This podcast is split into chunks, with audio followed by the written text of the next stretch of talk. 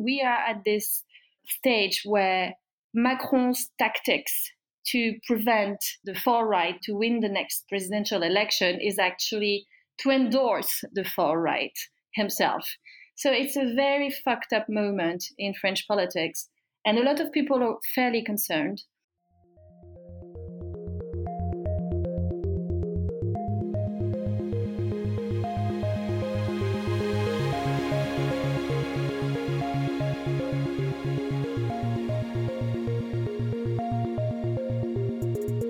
And welcome to Tech Won't Save Us, made in partnership with The Nation magazine. I'm your host, Paris Marx, and I have a fascinating interview for you today. As you know, the show often focuses on things that are happening in North America, in part because I'm here, but also, you know, because Silicon Valley is obviously in the United States.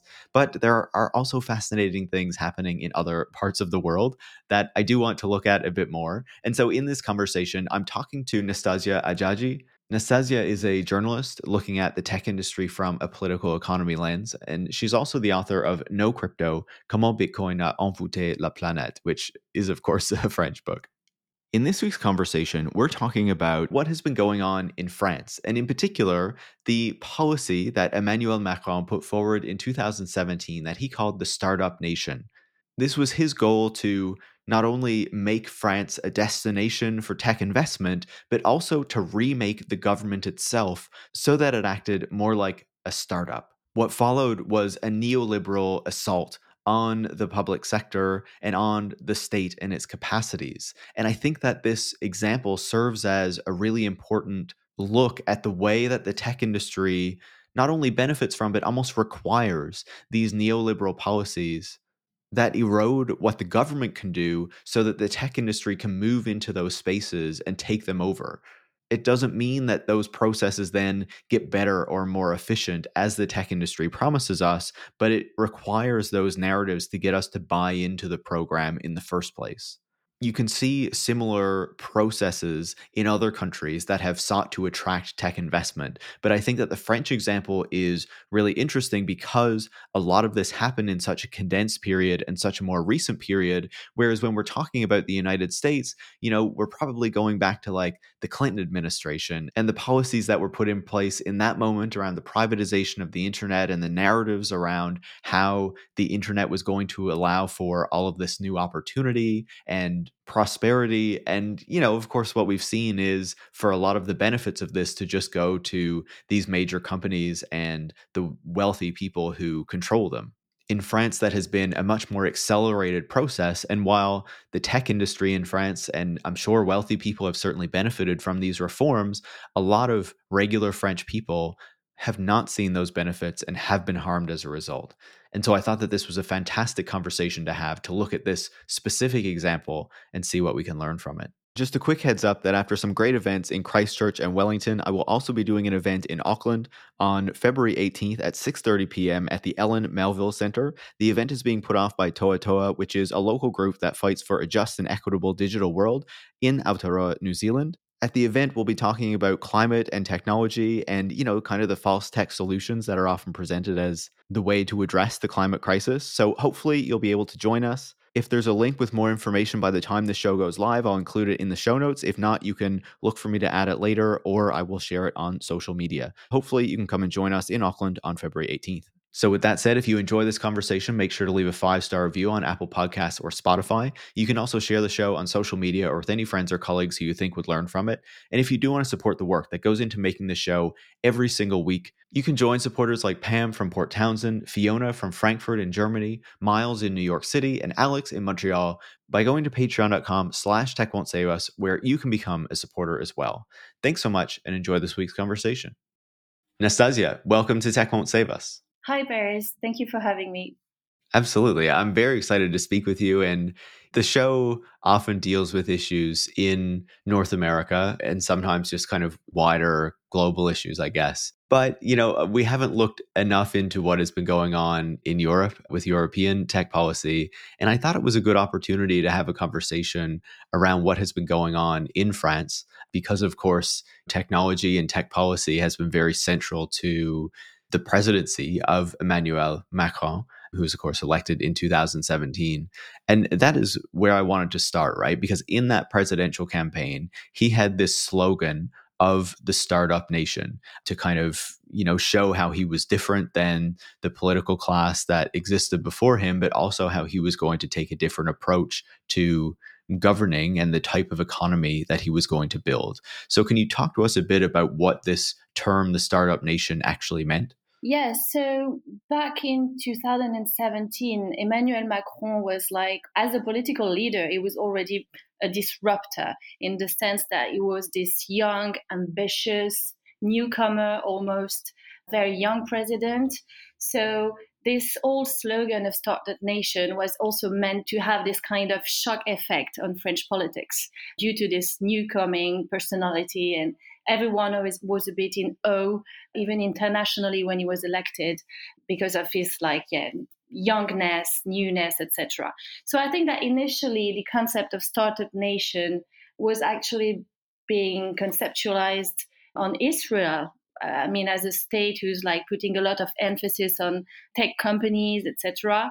And Emmanuel Macron kind of seized the concept to make it a central axis for his politics. And so in 2017, he was very vocal and very enthusiastic about making the French state a very uh, leading force in the sense of like tech and commercial trade within the tech industry. So I think it it was also a tradition that could trace back to what we call here in France le colbertisme, this very commercial um, theory that was made by uh, the head of finance of Louis XIV, Louis XIV, and the aim was to make France like a, a great empire, almost like a great nation through commercial trade. And Emmanuel Macron, with his startup nation framework, clearly wanted to use technologies as a way of making France within Europe one of the leading nations. So that was the aim, I think, the global aim of this whole political rhetoric. That's fascinating, especially to hear that connection with the Israeli policy and, and, kind of learning from that, right? Because of course, as we've talked about on the show, you know, and as as people will likely understand, Israel has a significant tech industry, um, in particular in in defense tech, but other pieces of that as well, which has been very helpful to it to kind of gain legitimacy and and kind of get that foreign investment and all those sorts of things. You know, when Emmanuel Macron was championing this policy of the startup nation. What kind of policies did that kind of justify in terms of his political program once he was elected president? Because as i understand you know the startup nation was not just about attracting tech investment but also about making the state itself operate more like a startup. So how did that influence the way he governed Absolutely. This is the tension and even the dialectic that is at the center of this startup nation concept. So, both you want to make France a very fertile ground for foreign investment and at the same time run the state as a startup. So, basically, it's using the whole vocabulary of agility, budget reduction, you have to be agile, you have to scale to hyperscale even. So, this whole culture of entrepreneurship was taken from the private sector and tried to be applied to the public sector pretty much. So, what type of policies? From my perspective, I would say it's a it's an attack on the welfare system because if you want to rationalize, usually you cut the budget in the name of efficiency. You cut the budgets in the name of competitiveness. You use this whole rhetoric of efficiency, etc., to pretty much dismantle what makes the very basics of the welfare state. So, this is the economic rhetoric. And also, what type of policy? It's pretty much running the public services as a private company. Uh, so, a lot of emphasis on process, on rationalization, on making the expenses as little as possible. It's a rhetoric of the budget austerity, etc., etc. So this has a direct impact on um, actually the way the public system is actually evolving because a lot a lot of sectors are increasingly privatized to be fair or on the way of being privatized It's the case of, for example, the public healthcare system is going extremely bad at the moment. Like the public hospital system in France is almost crumbling at the moment, with like head of services actually committing suicide. The people working within the hospital system or have extremely low wages. Everything is congested uh, it was almost an exploit that the pandemic was handled by the public service um, in hospital because of the, the state of it that is extremely concerning. But I could also talk about public universities that are increasingly run as private companies. And the people working at university, be it the scholars, but also the administration, are uh, extremely concerned because they are asked to become almost company CEOs. So this whole logic is being applied to all the public services, and it, ha- it has direct impacts on the public agents, but also on the end of the um, of the spectrum on the people uh, having access to it. Also, I would say that the major aspect of it has been a path towards digitalization. It's become a commonplace now. Everything is being digitalized, but this process, first of all, have, have been delegated to big, big consulting firms that have made a lot of money with the French public money to digitalize the public services. But this digitalization has led to an increase in the number of people not having access to the public service, being the housing insurance, being the employment insurance, etc. So there is a lot of discrepancy in the way you can have access to the service also because of this increasingly digitalized infrastructure. So it has many aspects to it. One part is economical, the other is ideological, and there's also a very practical side of it, I would say. It's fascinating to hear that because it almost sounds to me, in a way, when you talk about the effects that these policies have had on the French welfare state and, you know, French kind of public services, it makes me think about how things have degraded in say North America and and other kind of English speaking countries but I'm sure parts of Europe as well over the past number of decades and we always kind of had this story or or we're told that the French were better at defending, you know, the public system and were able to kind of keep these public services that they rely on in in a better state than in many other countries that had undergone this neoliberalization. And it almost feels like, you know, maybe belatedly Emmanuel Macron, under the guise of the startup nation, brought this neoliberal assault finally to the French state that private industry, that capitalists wanted to see for a long time. Absolutely. I mean, the work of like dismantling, I would say, the welfare state has been started much before Emmanuel Macron. It's already begun during the 1980s. But it's true that he's been leading a massive assault against what many would consider as pillars of the welfare state, and often in the name of, as we discussed, becoming more agile, becoming like a startup nation, etc., etc. So it's true that the rhetoric under his presidency has been followed by a lot of reforms that are clearly hyper liberal. People here in France they talk about the extreme center, not the extreme right or the extreme left, but the extreme center. And now it's becoming more and more clear that he's a neoliberal president, but he is also more and more endorsing ideas from the conservative right or even the far right within his policy because he hasn't have he doesn't have a, clear majority at the parliament.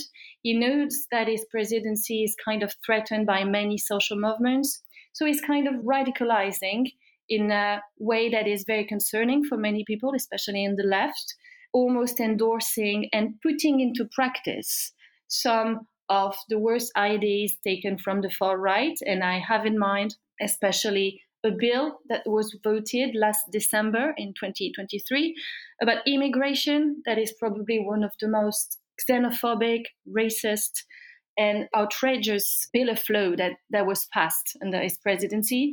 There was huge pushback and social movements and protests, but still, is like carrying this politics that has it's a very neoliberal in terms of economics, but more and more conservative when it comes to like the society and the social dimensions of it. And as far as French safeguarding what has been uh, fought for and acquired during the past de- decades, it's true that we are a country of social movements, of strikes, la grève, etc. Uh, it's true, but I mean, there's also during this presidency a complete neglection of what the streets have been calling for, a complete neglection of the social movements, and even a fierce repression of it. It's insane how much we can really say that under Emmanuel Macron, the repression of social movements has never been so high.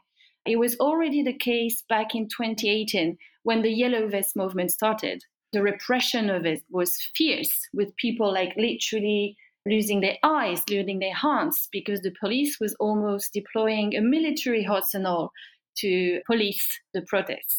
But it was also true uh, during the pension reform protest, because you have to know that this reform was meant to be applied before COVID, but then COVID happened, so they kind of postponed it.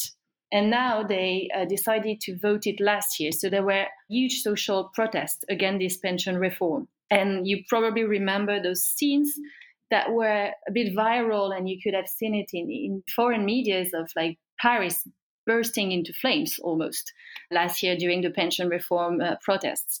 But even though there were huge social movements, Emmanuel Macron didn't care and he wanted to lead the reform till the end and pass it. So, yeah, French people tried to safeguard what was acquired, especially after World War II, the national healthcare system, our insurance policy that is very protective of people losing their job or quitting their job. They can have state money for a while but everything that these welfare landmarks are being increasingly attacked. Yeah, it feels like as you're talking about the neoliberal policies of Emmanuel Macron and the right wing shift of his politics that has always kind of been there but has become more explicit recently you know based on what you describe it also feels like it's it's a very authoritarian politics where if he can't get bills through the French parliament then he'll just use constitutional ways to push them through anyway or as you say there's this massive expansion of the policing system. Before we started recording we were talking about the video surveillance and the expansion of the surveillance state in france as well. I wonder if you can talk a bit about that and how that connects to um, this broader kind of repression that um, emmanuel macron has been engaged in. Yeah, the term authoritarian is uh, absolutely accurate when it comes to what's happening right now in France, be it as I said, repression of social movements. It's very also clear. I want to just talk about it for a minute, but even the um, climate activists are being increasingly criminalized and repressed. It's almost like I mean I mean I'm always so stunned that you you know people are like protesting uh, to defend climate and they're climate activists and they're being criminalized as terrorists almost. So it's fairly insane. France has been the first country in Europe to legalize the algorithmic surveillance technology, and especially due to the coming Olympic Games that will happen uh, next summer in uh, 2024. So, this big international event is actually setting a precedent in terms of how these surveillance technology will be deployed in France. So it is something very concerning. So we're talking about algorithm being deployed within the cameras that are everywhere in the public space and they can like kind of police or they can control they can actually control your behaviors in the streets like for example if you're staying for too long on the floor or if you're jumping onto someone because you're very happy to see the person it can lead to a signal to the police and it can lead to an arrest so this technology will now be legal in france it's been voted last spring one aspect of it that's also very concerning that is not yet legal is also the facial recognition algorithm. So this is not legal yet. This will be only uh, authorized for special police forces that want, for instance, to investigate terrorist case, etc. And it could be used, you know, after to kind of match it with certain databases in order to uh, recognize some people. This won't be legal at a broader scale for the Olympic Games, but there are many associations that are very concerned with the technology because the step from algorithmic video surveillance to facial recognition is not a very big one. So, so, there's already a lot of concern around the fact that you can go further quite easily. And also, it's been revealed by various medias that these technologies of algorithmic surveillance and um, facial recognition have already been in use by the police, especially completely illegally out of the legal framework for almost eight years now. So I think the concerns are very uh, legitimate in that uh, field. And if people want to know a bit more about what's happening in France with regards to the algorithmic video surveillance, uh, there is an association called La Quadrature du Net, and they're very vocal against it. And they also provide a lot of tools to better understand the subject and to better like fight against it as well. That's great to know, and I can include a link to that in the show notes so people can check it out. Um, it, it's very concerning to to hear what you're describing there with the rollout of these technologies in France. And as you say, if there's algorithmic video surveillance now, the step to facial recognition is is a very small one, and you can certainly see that coming as well. Especially if there's any kind of public security event that they can use to kind of push it through. Right. I did want to pivot a little bit from this discussion to talking about as part of the startup nation policy, there's not just the neoliberal policies with how services are delivered through the state, but also that desire to attract tech investment. I wonder on that side of things, have these policies to turn France into kind of the mecca of tech investment in Europe actually worked? I'm not sure. I don't have the clear figures in mind. What I know is that every year there is this summit organized that's called Choose France. And that summit has been gathering every single tech leader in the world for the past like couple of years. So they're trying to make France the mecca of investment. However, I feel like we still have some sort of like tax policy that is not too attractive for many of the big tech companies. So they might prefer to go to other places a bit more flexible when it comes to tax, be it, I don't know, like Northern Ireland or Cyprus or Malta. So w- what's happening is that a lot of tech companies operating in France, they don't have their headquarters in France. They have it like in Cyprus or in other jurisdiction where the tax climate is a bit cooler, I would say. So I'm not sure it's been a major success in terms of attracting investment.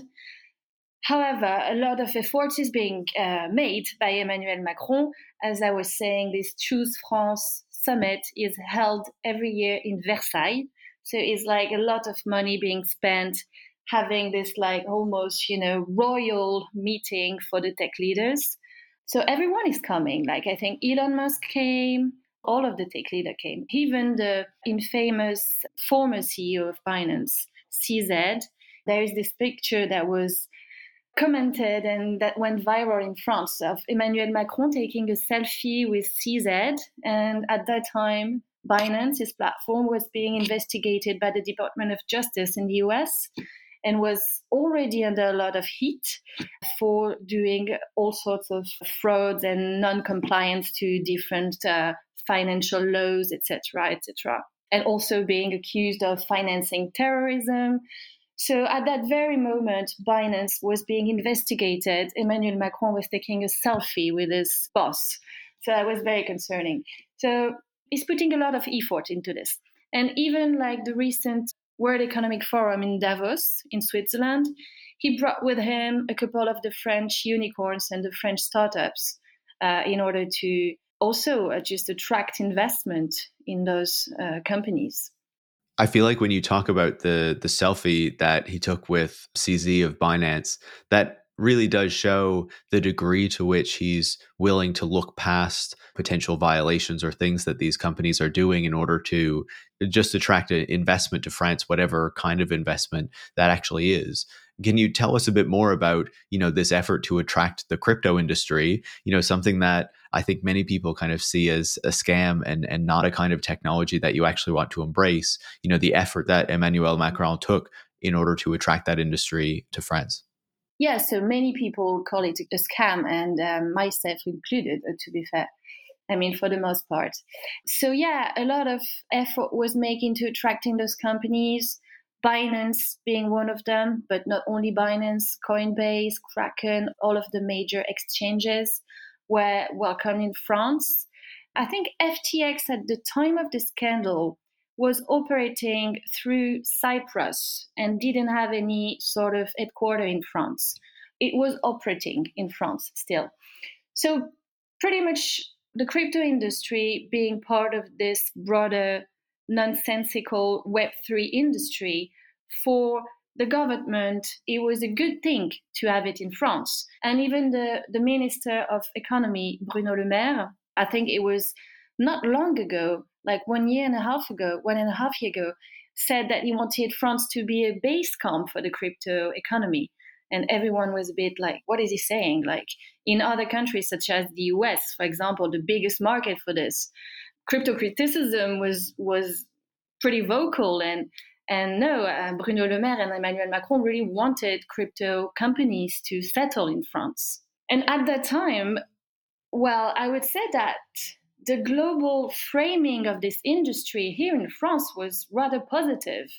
Like, you know, you could hear some people say, but tech is neutral, it's a chance for financial emancipation. You know, all the crypto boosterism was going full force here in France. So it was very disturbing for me to like see how much of compliance there was towards those companies. And one other very concerning example was that when Binance decided to open a branch here in France, they actually hired people from the authority that is in charge of regulating the financial market, the equivalent of the SEC in the US, which is called the AMF in France. So Binance took like hired uh, two prominent figures and also other prominent figures in other financial institutions so that was really concerning. And up until I would say 2022, when the big FTX scandal blew up, there was a rather positive attitude towards those crypto and Web3 companies. So now crypto, the hype is gone and there is not much left, I would say, but still the Web3 narrative is still quite prevalent here in France.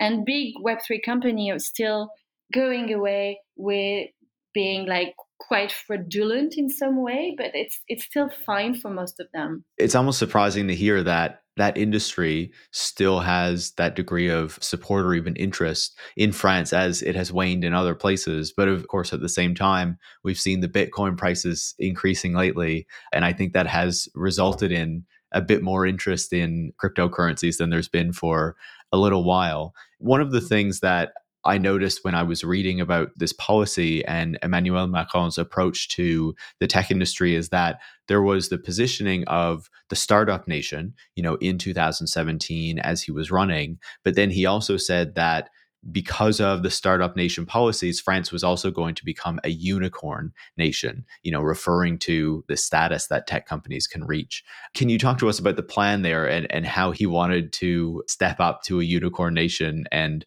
whether you have any indication as to whether that has happened? To be fair, I have no idea what a unicorn nation might be, especially in a country where the public system is uh, like crumbling. So I think it's just you know, Emmanuel Macron is very now well known for having this very strong narrative.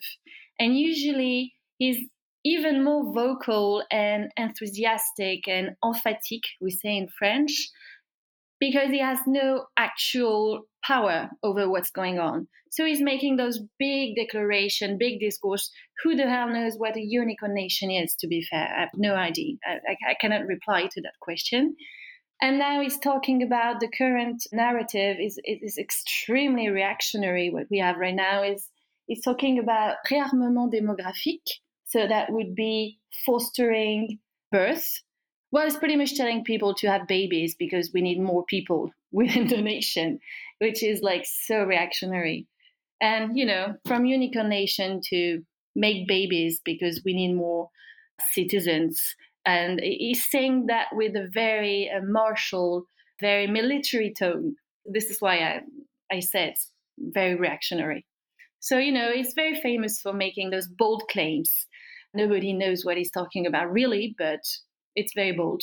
Yeah, it, it stands out to me as well that that kind of rhetoric is becoming increasingly popular on the right and in particular among you know kind of the silicon valley elite that have radicalized and become kind of vocal in their right-wing politics over the past little while through kind of pro-natalist policies and things like that elon musk of course talks about population a lot so it's almost not surprising to to hear that um, Emmanuel Macron is, is adopting similar language.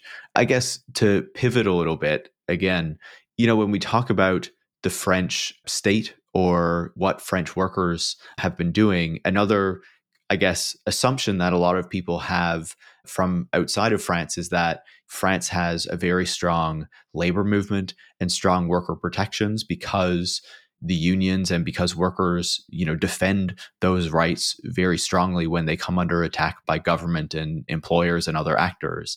In france we've also seen the rise of precarious food delivery and ride hailing platforms. Can you talk to us a bit about how emmanuel macron has defended these companies and this business model uh, as uber and these other companies have expanded into france?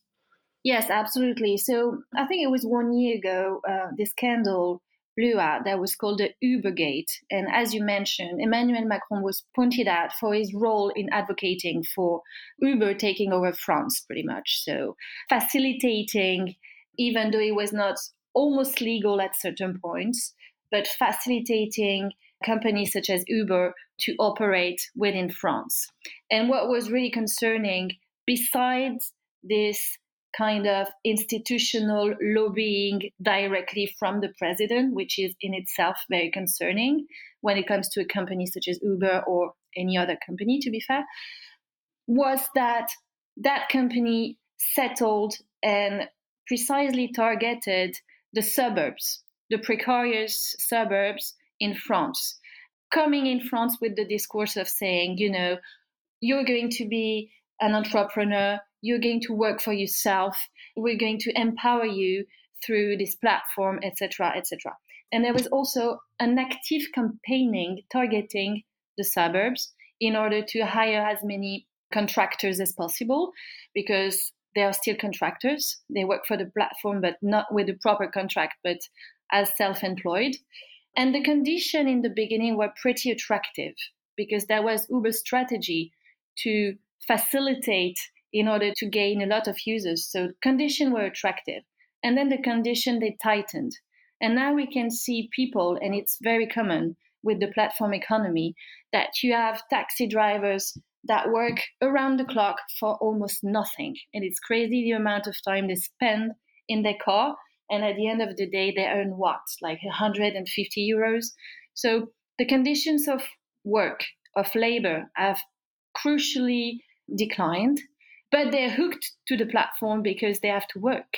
So it's a global attack on labor condition, on labor protection. And these people, as they are individualized as workers, they cannot really unionize.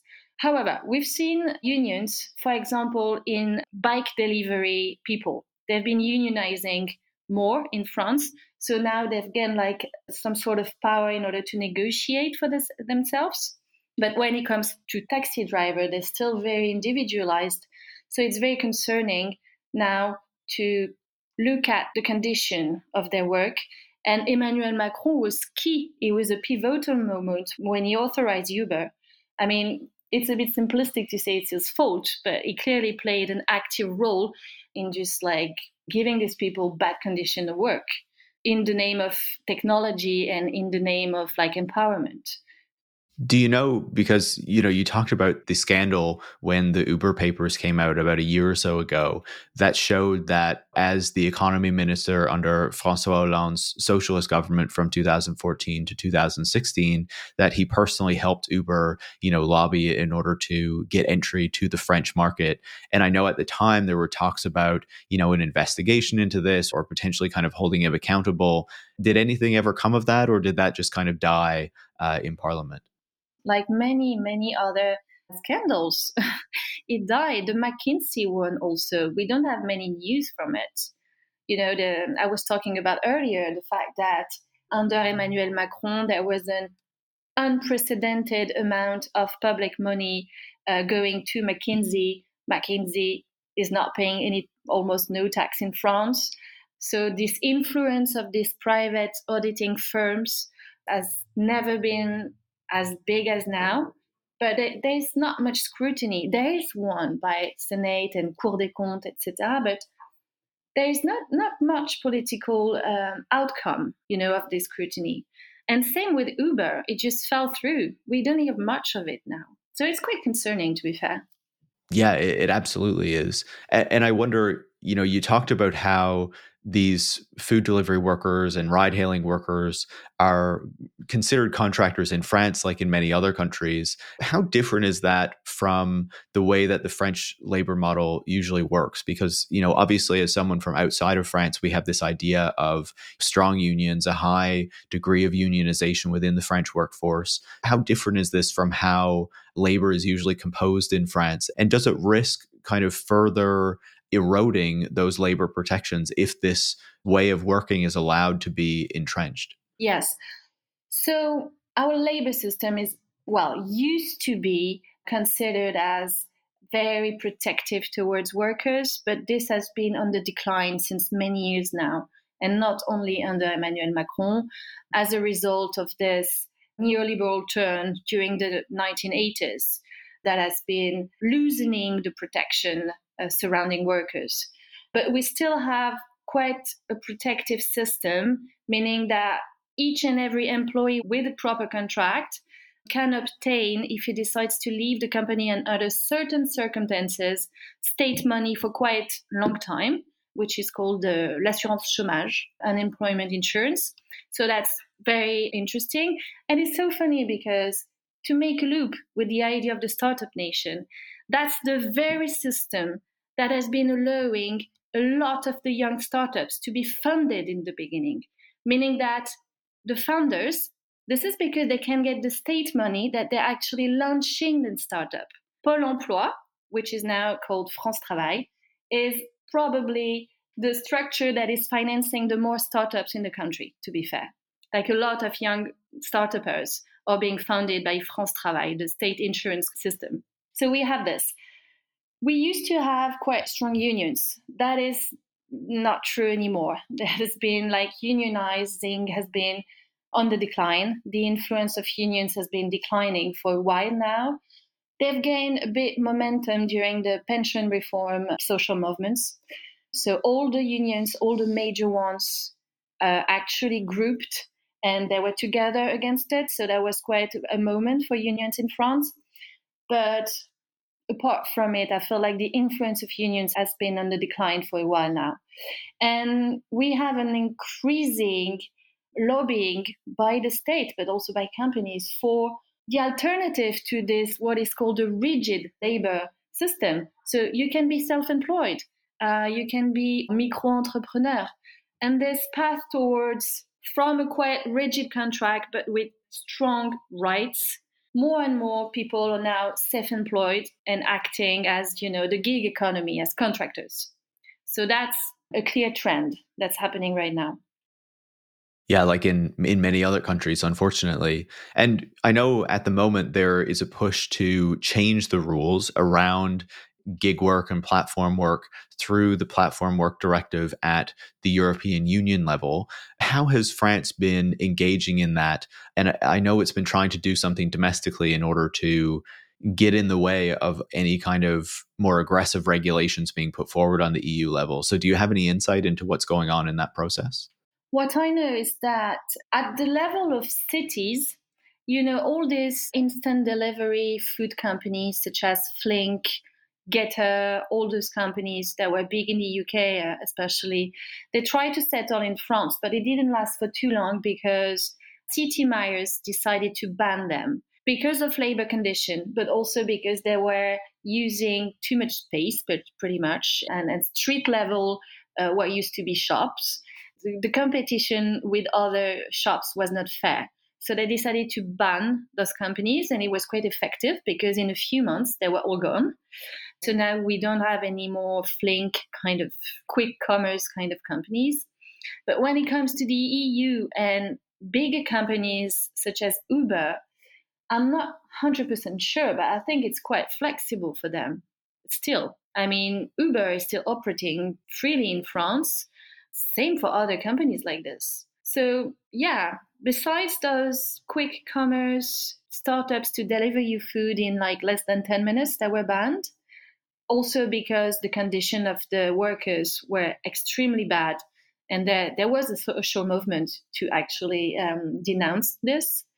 So that was effective. But besides of it, I don't see a clear trend to like curb those bigger platforms.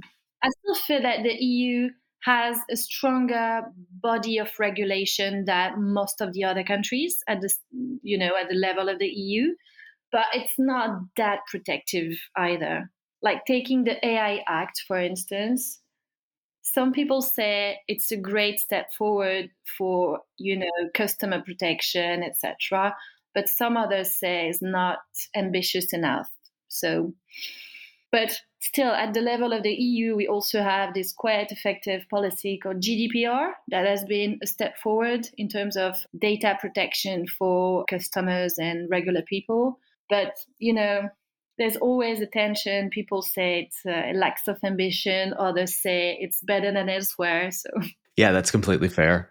We've been talking a lot through this conversation about how Emmanuel Macron has been trying to attract a lot of tech investment into France, in particular from large multinational tech companies, but also getting things going domestically as well in terms of getting investments for new companies and things like that. One of the things that seems to be central to France's strategy is not just getting that foreign investment, but also building its national champions and having some degree of digital sovereignty. I wonder if these two policies are somehow in conflict with one another, trying to get that foreign investment, but also trying to build digital sovereignty so that you're not so reliant on all of these foreign companies. How does that actually play out in the French context? Well, there's there's clearly a tension between the two in the sense that I feel like the political leaders, be it at the stage of the EU, but also in France, are increasingly concerned about our dependency towards bigger tech companies, such as, for instance, cloud, the company that provide the cloud service, even the defense softwares, etc., etc. So there is a clear call in Europe and especially in France for more digital sovereignty. This is why there is a clear effort into nurturing national champions, especially in the field of defense. And this is also why I feel like France has been the first country to legalize the um, algorithmic video surveillance because there is an economic reason for it. And the economic reason is that we have national champions and they have to become bigger. But the bigness somehow is okay when it's French or European, but when it's other big tech companies, they tend to be more regulated. So, yes, there is a kind of contradiction in this.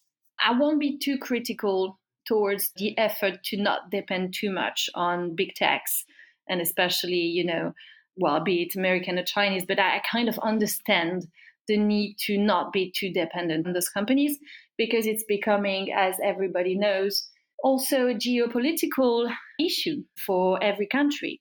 And when you have your more critic industries relying on Amazon web services and cloud services, it might be an issue. So, this is the reason why there is this call for more sovereignty, and especially in Europe, yes. Yeah, I completely agree with you. I think it makes a lot of sense to want to not be dependent on these major international companies, right? And for a long time, it was really beneficial to these companies that, you know, these narratives were were not as prevalent, right? The idea that everyone would just use Amazon or Google or, or whatever was just taken as fact, taken as reality. And now there is questioning of that. And I think that's healthy. I think it's really interesting that you say that the EU seems more focused on holding kind of foreign tech companies to account than domestic ones, uh, because that's one of the things I've always argued is part of the reason that we get stronger tech regulation in Europe is because the Googles and the Amazons are not based there. So they don't really lose very much from taking on those companies. But it is interesting that you don't often hear about them going after kind of domestic European companies, or at least not as often. But I guess part of the reason for that might be that they don't tend to be as large. Yeah, of course. But it's also funny when it comes to France that France almost invented the internet but never succeeded it's a French engineer that was very close to invent what has become the internet. But for some reason, he didn't make it through. Before the internet, we had this system called Minitel that was a major technological improvement and achievement. But again, we didn't make it till the end. And internet, and mostly American based internet, became the standard for what is today's internet.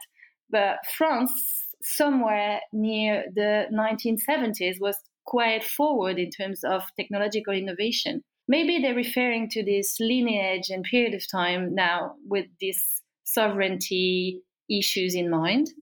As I was saying in the very beginning, I feel like Emmanuel Macron positions himself in this tradition of like digital Colbertism, mean that France has to be a strong global state, and we will reach this objective by uh, nurturing digital champions, national champions, being aggressive in terms of trades, in terms of influence, etc.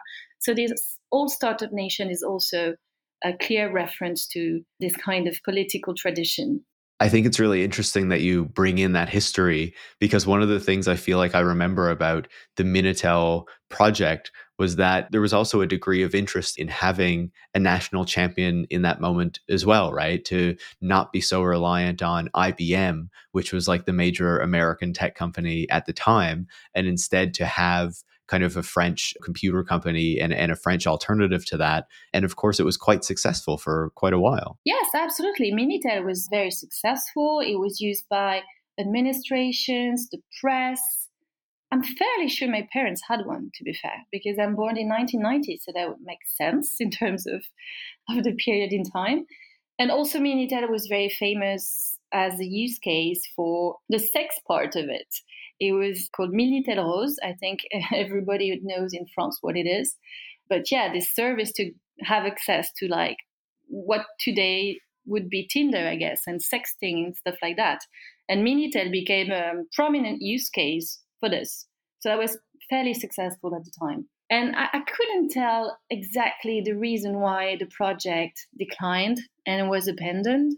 Was it a matter of cost or influence? because it was designed initially to be both a device, but also a service and a network. It was quite complete, but it was also very closed on itself. So I guess this is the reason why it was a very French thing. So maybe it's the reason why it didn't became this international standard, such as the internet, I guess. But I'm not 100% sure. That would be interesting to do a little bit of research on why Minitel didn't became the internet. Absolutely. You know, you certainly didn't see many Minitels outside of France, and, and that was certainly a hindrance, right, of it achieving kind of the global nature that the internet did later. I wonder, you know, we were talking about the desire for national champions in France. Can you talk to us a bit about the industries where France is trying to build up these national champions and what it's trying to achieve with that? Well, I would say it's very cross sector, but lately there is a big push on anything defense, cybersecurity, artificial intelligence. There's actually a company called Mistral that is set to become OpenAI's competitor. They've raised quite a lot of money in uh, the field of uh, artificial intelligence. But I would put defense and cybersecurity first. AI for sure. Web3 for the past three years was the darling of Emmanuel Macron with company crypto companies, but also NFT gaming companies such as Sorare, a company that we don't really know how they generate revenue to date. We don't really know if the business model actually exists and how they actually, you know, survive. But well, they are part of the unicorns in France. I would say also healthcare. That's a pretty strong company called Doctolib. There was quite a stir during the pandemic because Doctolib was appointed the one and only platform, digital platform, to have access to vaccination. So that's a private unicorn. And there was no public system for vaccination. It was through Doctolib, a private company, that the whole vaccination campaign was led in France. That's also a very good startup nation uh, example to be brought forward. So, yeah, I would talk about those companies. I think that makes a lot of sense. And it's concerning to hear how there's been that move into private healthcare with these tech companies as well, you know, moving things into these private apps and, and whatnot, that would usually be something that would be kind of more in the public system. We've, of course, seen that in Canada as well, where one of the biggest kind of pushers of private healthcare through technology is actually a former state owned telecommunications company here, which is unfortunate, but I think that is often how things seem to play out. This has been a really fascinating conversation, Nastasia, to learn about what has been going on in France. And I wonder, just to close off our conversation, how would you sum up the wider impact of the startup nation policy and Emmanuel Macron's approach, you know, that has been inspired by these tech objectives, as you said? And is there anything that I didn't think to ask you that you think is important for listeners to know? From my perspective, which is uh, obviously situated to me, it's an unprecedented attack on the welfare state that is being led using tech and neoliberal rhetoric as a justification. So to me, this is a net negative almost. And I feel like a lot of people are very concerned, especially in the light of the recent authoritarian right conservative turn that is being more and more assumed. Uh, and it's extremely concerning. And it feels like everybody knows that the option will be next election between the far right Marine Le Pen and Emmanuel Macron again. But it is more likely that Le Pen is going to maybe win the election. So we are at this stage where Macron's tactics to prevent far right to win the next presidential election is actually to endorse the far right himself. So it's a very fucked up moment in French politics. And a lot of people are fairly concerned. And we've seen since the pandemics social inequalities explode, public services being more and more attacked and dismantled and less functional and less efficient, even though we still have like a quite strong basis if you compare to other countries. But the trend towards a more neoliberal, minimal state and minimal welfare in order to give more power to private companies and especially the tech companies is very concerning. So I think we need more and more people to talk about it, being openly very critical of it. So I hope this is what listeners will, yeah, understand. And um, also, I think more and more people are disillusioned about Emmanuel Macron. He was positioning himself as I'm not from the right, I'm not from the left. We clearly see now he's extremely right wing and right leaning, almost far right leaning politics. So a lot of disillusion within the population, but also I think a lot of resource for those who want to fight against it. Absolutely. No, I appreciate you laying all that out. And I think that the French example really shows these connections between the tech industry and these neoliberal policies very clearly in a way that might not be as evident in other countries because these things happened earlier than they did in France because there has really been this onslaught during Macron's presidency. Nastasia, it's really been fantastic to speak with you. Thank you so much for taking the time. Thank you so much. And bravo for your work as well. I'm a very uh, regular reader and listener of your podcast. So thank you for having me. Thank you so much. Nastasia Hadjadji is a journalist and the author of No Crypto Comment Bitcoin a envoûté la planète. Tech Won't Save Us is made in partnership with The Nation magazine and is hosted by me, Paris Marx. Production is by Eric Wickham and transcripts are by Brigitte Pawliw-Fry. Tech Won't Save Us relies on the support of listeners like you to keep providing critical perspectives on the tech industry. You can join hundreds of other supporters by going to patreon.com slash tech won't save us and making a pledge of your own. Thanks for listening, and make sure to come back next week.